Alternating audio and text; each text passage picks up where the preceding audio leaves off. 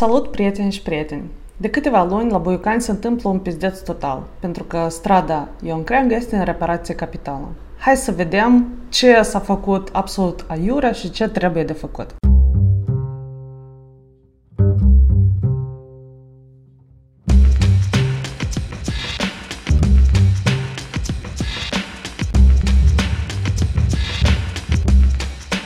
Omul face locul. Omul face locul. Locul. Locul. Strada Creangă este artera de legătură dintre sectorul dormitor Buicani, din jurul străzii Alba Iulia și centru. Apoi lumea merge spre alte sectoare. Lumea merge la job, școală, facultate sau unde are nevoie. Toate traseele de trolebuz, autobuz, microbuz fie merg pe creangă sau o traversează. Iar acum Asta nu mai este posibil nici într-o direcție. Doar la întoarcere spre Buiucani, Câteodată, în anumite zile, trolebuzele mai trec pe strada Creangă. Pentru a ajunge în centru, o persoană trebuie să schimbe trei trolebuze, să achide de trei ori biletul și să cheltuie de trei ori mai mult timp. Într-un oraș sufocat de trafic și parcări neregulamentare, unde numărul mașinilor crește anual exponențial, unde doar în ultimul an numărul de mașini a crescut cu peste 7000, ajungând la 225.000 de mașini, să începi un proiect atât de major, fără să anunți, informezi și să gestionezi traficul și transportul public eficient ca loca- locuitorii, adică contribuabilii, să aibă cât de cât un confort, este pur și simplu inuman. Acest episod poate va fi un pic mai dur, pentru că pe mine această problemă mă afectează personal. Părinții mei locuiesc la Buicani, iar mama mea nu are mașină și nici nu are permis și trebuie să treacă prin acest calvar de două ori pe zi. În schimb, astăzi vreau să vă povestesc un pic despre viața unei prietene foarte dragi de mele, care locuiește pe strada Alba Iulia. Printr-o coincidență, ea este și patroana emisiunii mele, adică Omul face locul, și viața ei este total dată peste cap de când a început șantierul pe strada Ion Creangă. Pentru că în locul ei poate fi oricare a patra persoană care locuiește în Chișinău, numele ei nu contează. Și o vom numi generic Ionela Ceban. Desigur, nu putem cunoaște câte persoane în realitate locuiesc în Chișinău, pentru că statisticile știm care trebuie cu statisticile în general în Moldova. Pentru a ajunge dimineața la job în centru, Ionela, care locuiește la capătul străzii Alba Iulia, făcea cel mult 30 de minute poate 40 în zilele cu ambuteiaje, iar acum face o oră și 40 de minute în fiecare direct. Drept comparație, într-o oră și 40 de minute poți ajunge la Comrat, Șoldăneș sau chiar la Huș în România. În total, Ionela cheltuie peste 3 ore de drum spre și de la job, timp în care ar putea ajunge să-și ia un aperol pe plajă la Odessa. Pe lângă pierderea imensă de timp, Ionela mai și plătește triplu drumul pe care îl plătea înainte cu 2 lei, acum cu 6 lei. Ea este nevoită să schimbe 3 trolebuze și de fiecare dată să-și ia un bilet de 2 lei. Astfel, într-o zi, doar pentru transport spre și înapoi de la job, Ionela cheltuie 12 lei în loc de 4 lei. De asemenea, e important de menționat că fiecare mijloc nou de transport în care urcă Ionela este un mare risc de infectare cu COVID, pentru că suntem în fucking pandemie. Și chiar dacă Ionela se vaccinează, poartă mască, oricum ea se poate infecta și poate transmite infecția mai departe către oamenii poate care încă n-au avut acces la vaccin sau care nu doresc să se vaccineze. Acum, hai să încercăm să luăm pe rând toate aceste probleme și să mai vorbim și despre umilința taxatorilor și taxatorilor în acest proces de trecere treptată la sistemul de etichetare electronică și gestionarea șantierului de pe stradă Ioan Creangă. Ionela iese din casă și merge la stație, de unde ia troleul 3, de exemplu, cu care merge câteva stații până la Vasile Lupu.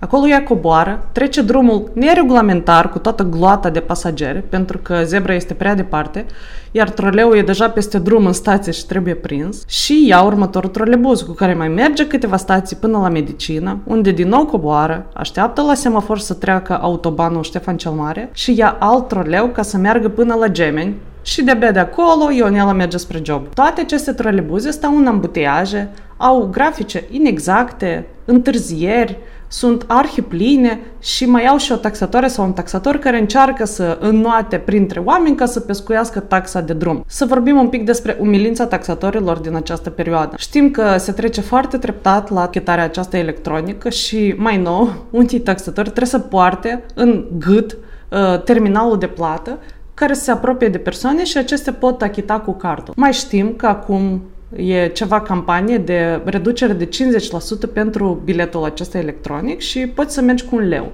Doar că la final de zi, fiecare taxatoare trebuie să dea raportul câte bilete a vândut. Și este foarte greu practic, cred că e imposibil să numere câte bilete a vândut de un leu și câte bilete a vândut de 2 lei, pentru că probabil nu toate cardurile au această reducere și taxatorii sunt impuși să aibă un pix și un carnețel pe lângă acest terminal, bani, bilete și mască, vizieră, tot ce mai au ei și să-și noteze fiecare bilet de un leu. Deci, efectiv, unii își notează cu pixul pe palmă sau în carnețel. O altă umilință prin care au fost nevoiți să treacă taxatoarele și taxatorii a fost ce? Că ei au fost folosiți pe post de informatori pentru viitoare schimbare de traseu. Deci cu o zi înainte să înceapă acest mega grandios, superb șantier pe strada Creangă, taxatorii pur și simplu trebuia să ur- urle din toți plămânii la stație că de mâine se va schimba ruta troleului 22, 1 și oricare mai merge pe acolo.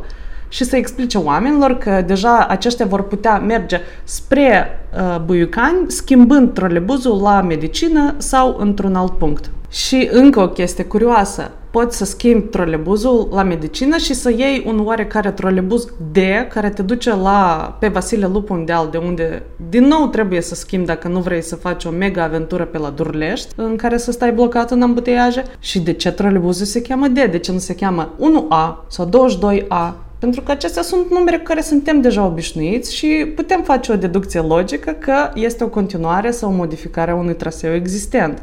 Trolebuzul D este absolut nou și nu ți se creează această conexiune. Acum hai să vedem ce trebuia de făcut și ce se mai poate face. În primul rând, trebuie ca autoritățile, ce sunt primăria, direcția de drumuri, parcurile de trolebuze și autobuze, să înțeleagă că omul este prioritatea. Deci, persoana care utilizează transportul public, care trebuie să ajungă la job, el este în primul rând acea persoană pentru care trebuie creat acest confort, care nu trebuie să simtă pe pielea sa uh, cu un preț triplu și cu un timp triplu că are loc un șantier pe o arteră destul de importantă din oraș. De ce? Pentru că pe această persoană se ține acest oraș. Noi lucrăm, uh, plătim taxe, impozite, aducem viață în oraș, procreăm viața din acest oraș și doar datorită persoanelor care locuiesc în acest oraș și nu autorităților sau uh, funcționarilor publici, orașul este unul funcțional, există și are viitor. Acum, deja multe lucruri care au fost făcute au creat un disconfort imens locuitorilor din Chișinău și multe etape au fost scăpate. Dar hai să vedem totuși ce se mai poate face. În primul rând, trebuie demarat un plan foarte bun de comunicare prin care să fie anunțați toți oamenii ce schimbări vor fi în oraș, adică ce trasee vor fi suspendate și vorbesc de trasee pietonale, de trasee de transport public și de trasee rutiere și pe cât timp aceste trasee vor fi suspendate.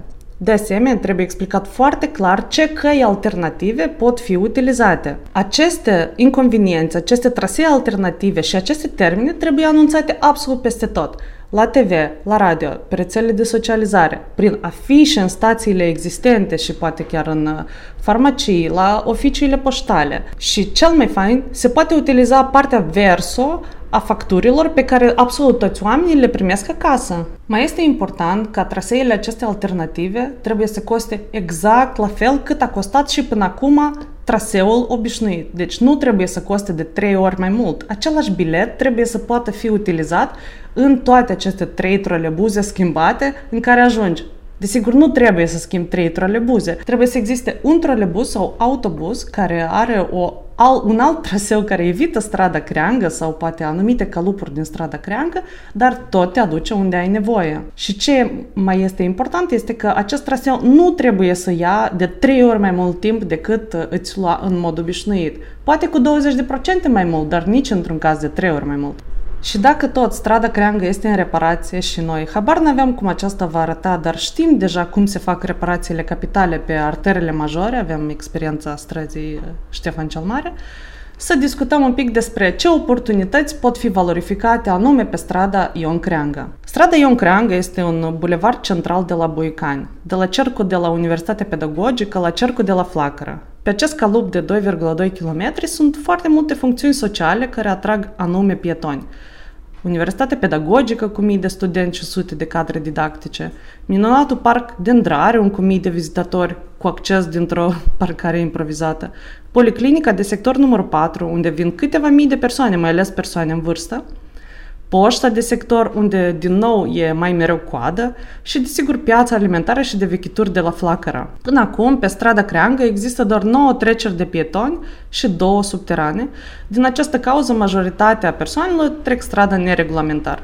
Iar asta nu este deloc vina sau prostia oamenilor cum se vehiculează ci este un lucru firesc. Atunci când ai de mers mai mult de 50 de metri până la cea mai apropiată zebră sau ai de coborât dita mai nu știu câte trepte fără escalator și fără lift în subterană, vei trece strada neregulamentar. În primul rând, zebrele trebuie să fie amplasate la 80-100 de metri una de alta, iar până acum erau la 300 de metri. În al doilea rând, această moștenire groaznică post-sovietică pe nume trecere de pietoni subterană trebuie închise și uitate, pur și simplu uitate. Pentru că unul din trei persoane persoane pur și simplu nu le pot utiliza. Persoanele în vârstă care merg greu, persoanele cu dizabilități, părinții cu căruți, cei cu picioare fracturate, copiii mici, pur și simplu nu le pot utiliza și vor trece drumul neregulamentar. Sau, dacă se insistă atât de mult pe lăsarea acestor treceri pietonale subterane și reamenajarea și pictarea lor, care deloc nu ajută nici într-un fel uh, utilității lor, acestea trebuie dublate cu o zebră de suprafață.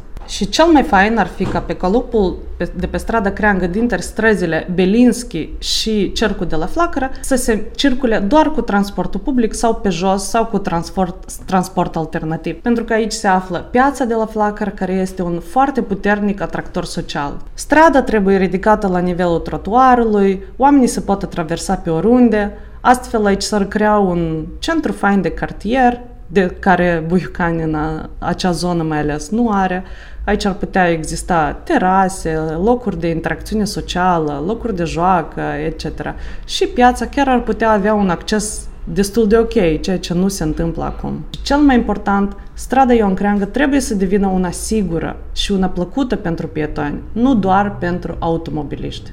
Prieteni și prieteni, poate ați observat, sper că ați observat, acest video este înregistrat dintr-un birou nou. Este biroul uh, Asociației La Oaltă, care noi am fondat-o absolut recent, în decembrie, ca urmare a inițiative împreună împotriva COVID, care ne-a adus împreună la început de anul trecut, în plină pandemie, în martie 2020. Și uite aici noi ne petrecem timpul. Aici o să filmez, aici mă aflu, avem un aparat de cafea care pot să vă servesc cu cafea super faină oricând veniți. Uh, avem balcon și am înțeles că nu multe birouri au balcon. Și avem această superbă umbră care mi-a creat absolut toate inconveniențele astăzi ca să filmez. Este o umbră modernistă, deci nu mă pot supăra pe ea, pentru că clădirea este una faină. Iar dacă sunteți pentru prima dată pe acest canal, vreau să vă zic că acesta este Omul face locul, este un canal în care eu vorbesc despre noi și oraș, despre comunități, despre interacțiunea noastră cu orașul, despre ce poate face fiecare dintre noi pentru a avea un oraș un pic mai prietenos. Iar aceste episoade le puteți vedea sub formă de video pe canalul de YouTube Omul face locul, sub formă de podcast, pe oricare platformă de podcast în care vă ascultați podcasturile și text pe site-ul omulfacelocul.com com de la comunitate. Puteți fi la curent cu absolut tot ce se întâmplă, tot ce scriu și tot ce public pe canalul de Telegram, Omul face locul, iar dacă puteți și credeți că este important, mă puteți susține pe Patreon. Absolut toate aceste episoade le fac cap-coadă singură și doar cu susținerea voastră pot și vreau să continui. Și le mulțumesc mult celor care deja mă susțin pe Patreon. Și nu uita, omul face locul!